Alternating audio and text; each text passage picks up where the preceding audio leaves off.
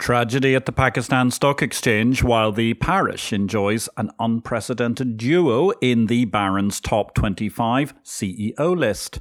Meanwhile, the EU are considering a consolidated tape once again, and European markets push back on the London lazy binary of shorter equity trading times. My name is Patrick L. Young. Welcome to the Bourse Business Weekly Digest. It's the Exchange Invest Weekly Podcast. The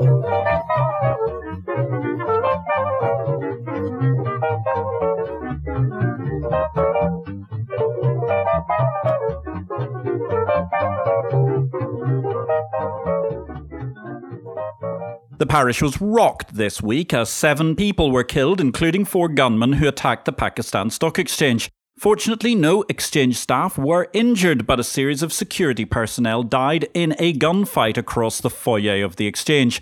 The Balochistan Liberation Army, which targets Chinese interests in Pakistan in pursuit of its ideals of a better deal for the oil and gas interests of Balochistan, was responsible for the attack, admitting in various social media posts. Nonetheless, that didn't stop the Pakistani Prime Minister saying he had no doubt that India was behind the stock exchange attack. Hardly the most encouraging angle for, well, public relations, given the current state of Sino Indian relations, and indeed the ever festering relationship between India and Pakistan. Nonetheless, we stand behind anyone who tries a terrorist attack on our parish. To that end, once again, our condolences to all those innocently murdered by these terrorists. Back in the happier world of the parish's business week, CCP12, the Global Clearinghouse Organization, released an excellent study. CCPs again demonstrate strong resilience in times of crisis. The laser like focus of CCP 12 on speaking up for the clearing parishioners after their worth has been proven once again goes well alongside the European each CCP's regional precision, having helped Croatia's EU presidency to achieve a sensible EU 27 solution. The tragedy is we have no global body representing exchanges willing or able to get the message out about what the parish does every day, financing companies and ensuring investment cohesion. One industry association doing great work remains FESE, the Federation of European Security Exchanges. They've called out recent efforts by a narrow interest group of stockbrokers and traders in London who want to see 90 minutes lopped off the London trading day. European exchanges oppose shorter stock trading days sought by London firms, and on very logical basis too. It's good to see FESE taking a consistent and holistic worldview in comparison to the London Cash Equity Flat Earth Society. Of course, we could do the whole equity trading market in a five minute auction daily, but the tricky part is all the other moving parts of the complex financial infrastructure. Trying to keep that trading on only a five minute auction would be both an issue and also seriously disadvantage both investors and indeed the companies trying to raise important investment capital. Of course, there's an easy solution for the London folk who are looking at a shorter working day. Split your jobs. There's more than sufficient for pretty much any cash market staffer to divide their job into and still easily break minimum wage in the UK. The London Stock Exchange has had feedback from about 100 folks, as I recall, while maintaining a fairly non committal overall position.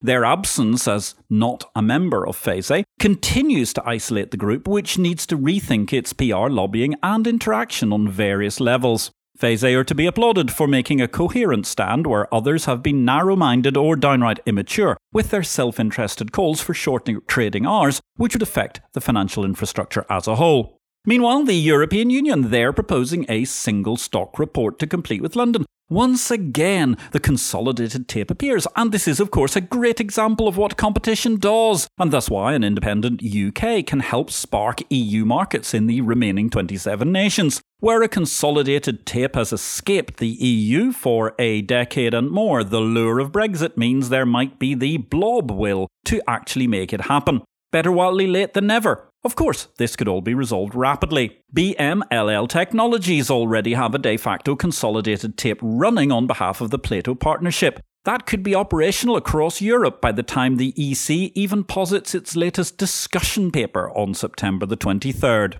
Cushing crisis news this week. Various issues. Of course, the CME has been suffering from a marked decline in open interest. Who on earth would think that different corporates would seek to avoid trading in that market, given the sorts of suicidal spread lengths they had to go to in order to make rollover, or at least the risks they run of those sorts of spreads? However, in Russia, the Moscow Exchange, as a result of recent legal action, is now going to allow negative derivative prices from the 6th of July in selected products. Elsewhere, the Brexit negotiations rumble on, or at least they don't rumble at all, although Mrs. Merkel is trying to get an extension so that we just can keep having lots of hot air until November in the Merkelian way.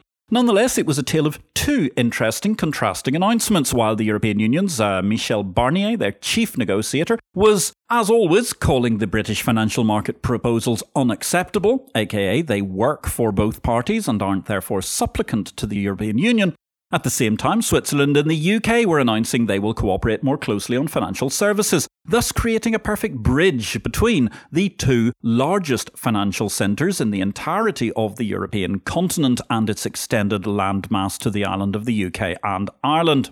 Over in New Zealand, interesting there, they're going soup to nuts, joining the ranks of exchanges from the likes of Nasdaq to Zagreb, who endorse the concept of private funding all the way through public market funding. They've done a deal, New Zealand Stock Exchange, with Syndex, a local provider of a platform for private market funding.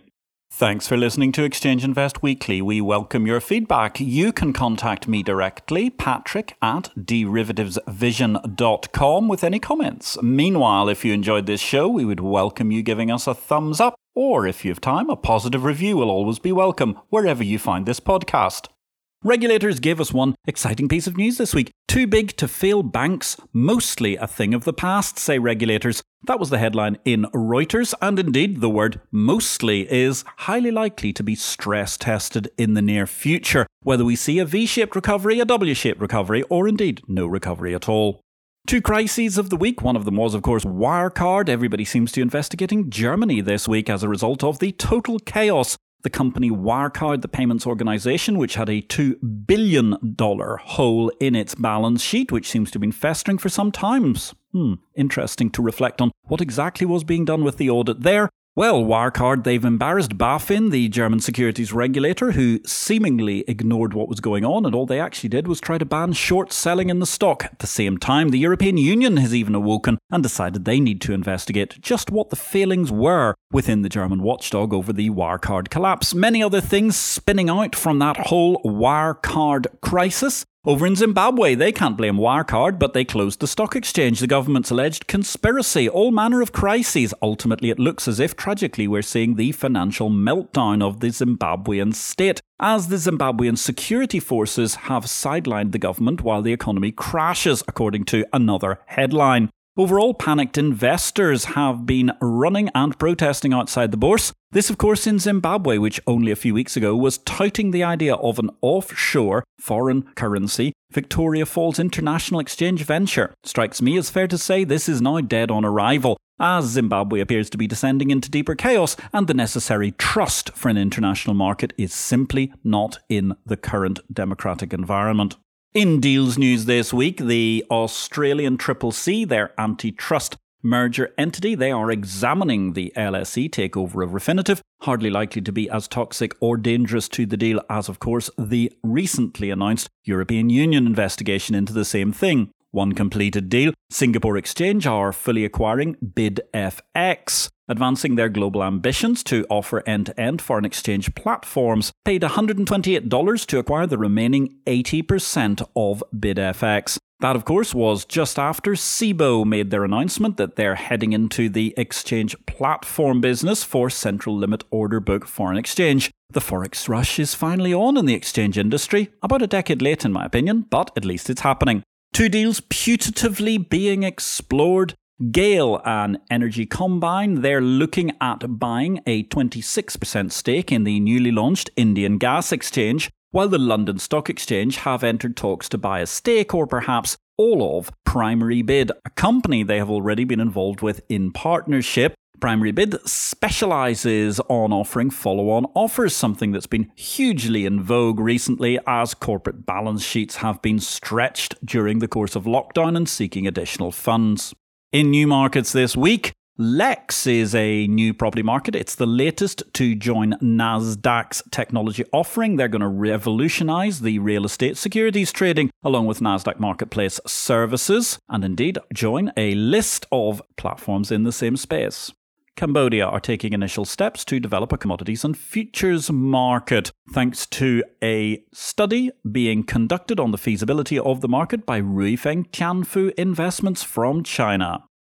If you're looking for some reading now that lockdown is over and you've got a chance to perhaps sit socially isolated on a beach, well, COVID 19 is a killer. Can it kill your career, or is that the impact of fintech destroying your business? It's a victory or death world of risk and opportunity. To understand how technology is affecting life and markets, there's a new book to help you. 20 years on from the excitement of the original fintech bestseller Capital Market Revolution, it's time to look at some of those loose strands hanging around which need a spot of perspective, whether you are an exchange parishioner, a fintech professional, or anybody just trying to stay abreast of where technology is now driving investments and finance. Victory or Death Blockchain Cryptocurrency in the FinTech World is an easy read explaining the differing and diverging role of banks and exchanges, explaining the winning business models of the New World Order, and placing in perspective just what Bitcoin, blockchain, and cryptocurrency mean for markets. 70,000 words of pure play PLY pith, pacily discussing matters of moment and revisiting the original trailblazing first fintech bestseller, Capital Market Revolution, which, when published in 1999, proved, even if I say so myself, rather prescient.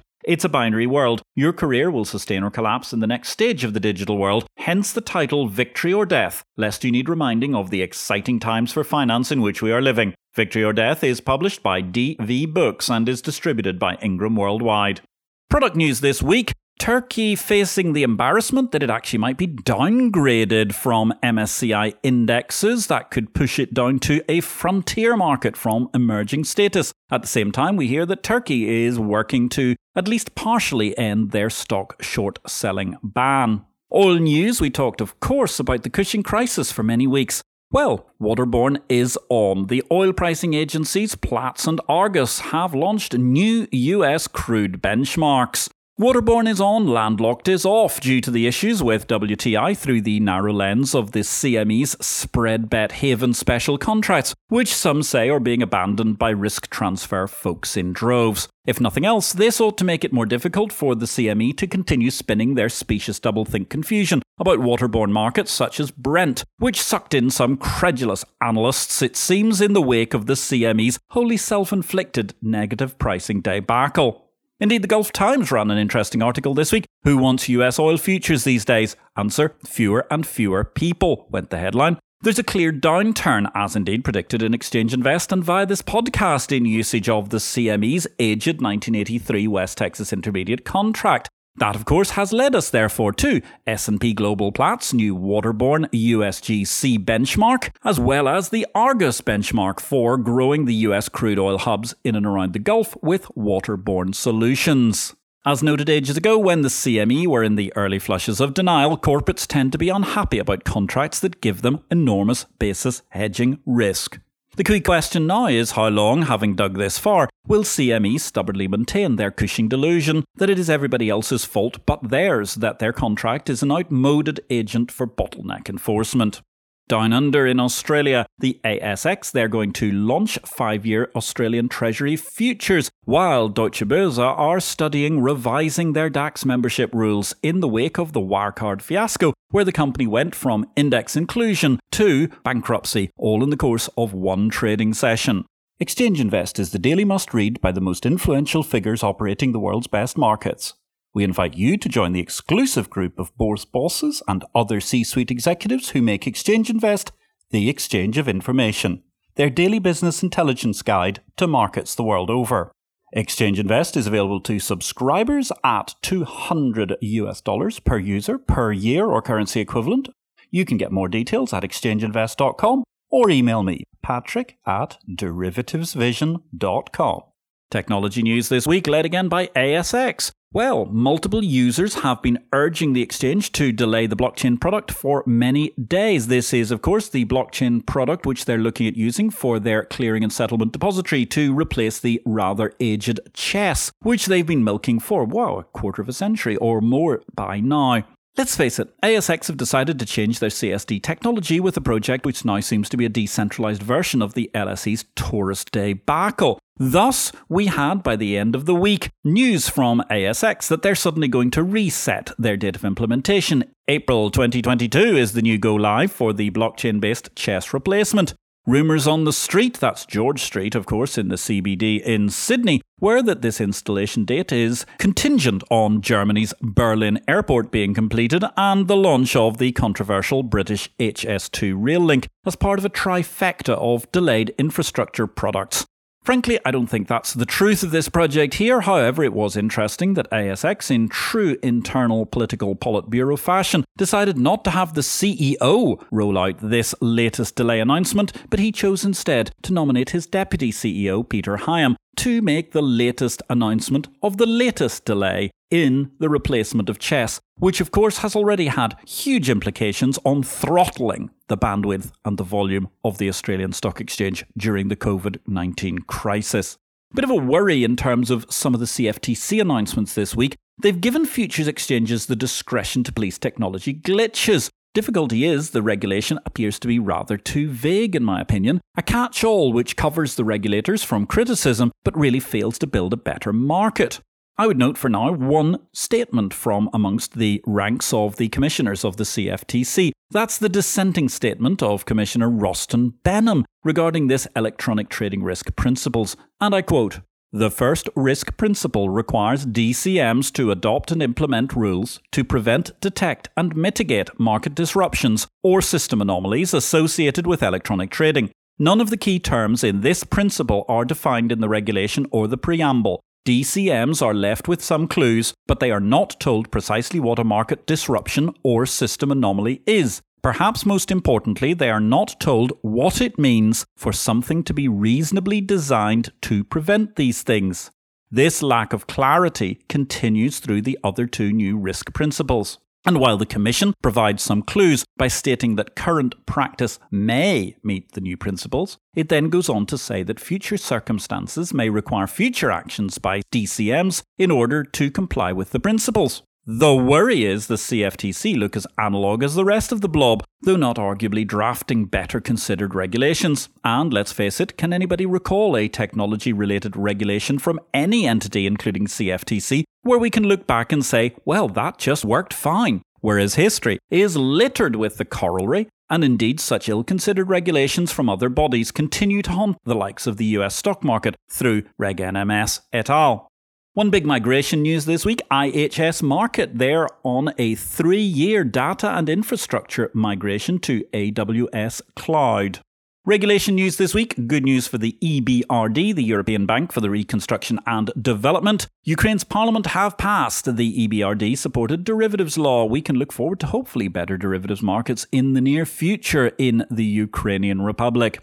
People News this week was led by the fabulous announcement from Barron's First of all, a footnote it's a shame to see that after five consecutive years, Jeff Sprecher, the founder, CEO, and chairman of the Intercontinental Exchange, has slipped off the list, but I'm sure we're going to see him there in the near future. It would have been difficult, after all, to justify three names from the market structure parish there. But plaudits, congratulations, sing it from the rafters to the NASDAQ CEO, Adena Friedman, and MSCI Chief Executive Henry Fernandez on joining the 25 CEOs lauded this year by the Barron's Business Weekly as being the best CEOs in the United States of America. That's an incredibly competitive parish, and I applaud the fact that the parish itself is being richly rewarded for these excellent managerial actions.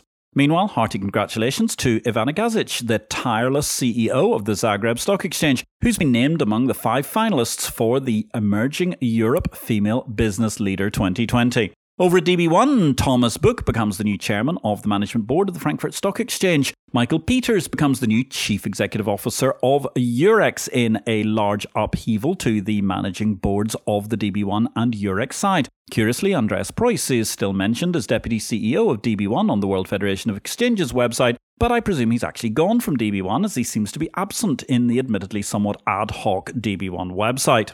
Over at LSE, farewell to David Warren. That will come on November the 1st, as he will be replaced by the Johnson Matthey CFO Manz, taking up the same position in charge of the financial cudgels of the London Stock Exchange Group. One final story this week interesting upheaval in Australia. As we remember, JC Flowers, the private equity firm, they have an Antipodean footprint which includes the local Australian stock market platform, Chi-X Australia. Now, the chairman of Chi-X Australia, David Morgan, the former Westpac boss, is in the running to bid for National Australia Bank's MLC Wealth Arm. That could be a huge, huge upheaval in the world of the buy side in Australia. And it's interesting to see JC Flowers looking to extend their Antipodean footprint.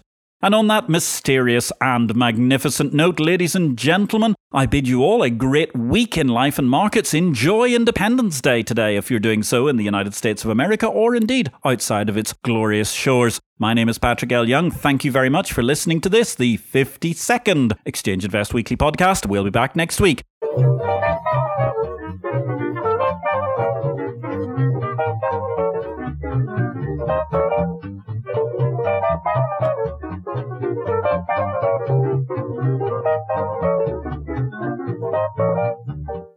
This show relates to the business of bourses. It is not to be construed as investment advice, nor are we making any investment recommendations.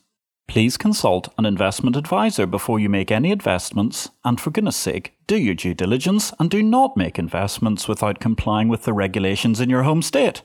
Exchange Invest cannot be held responsible for any investment decisions made as a result of our program, which is for entertainment purposes only.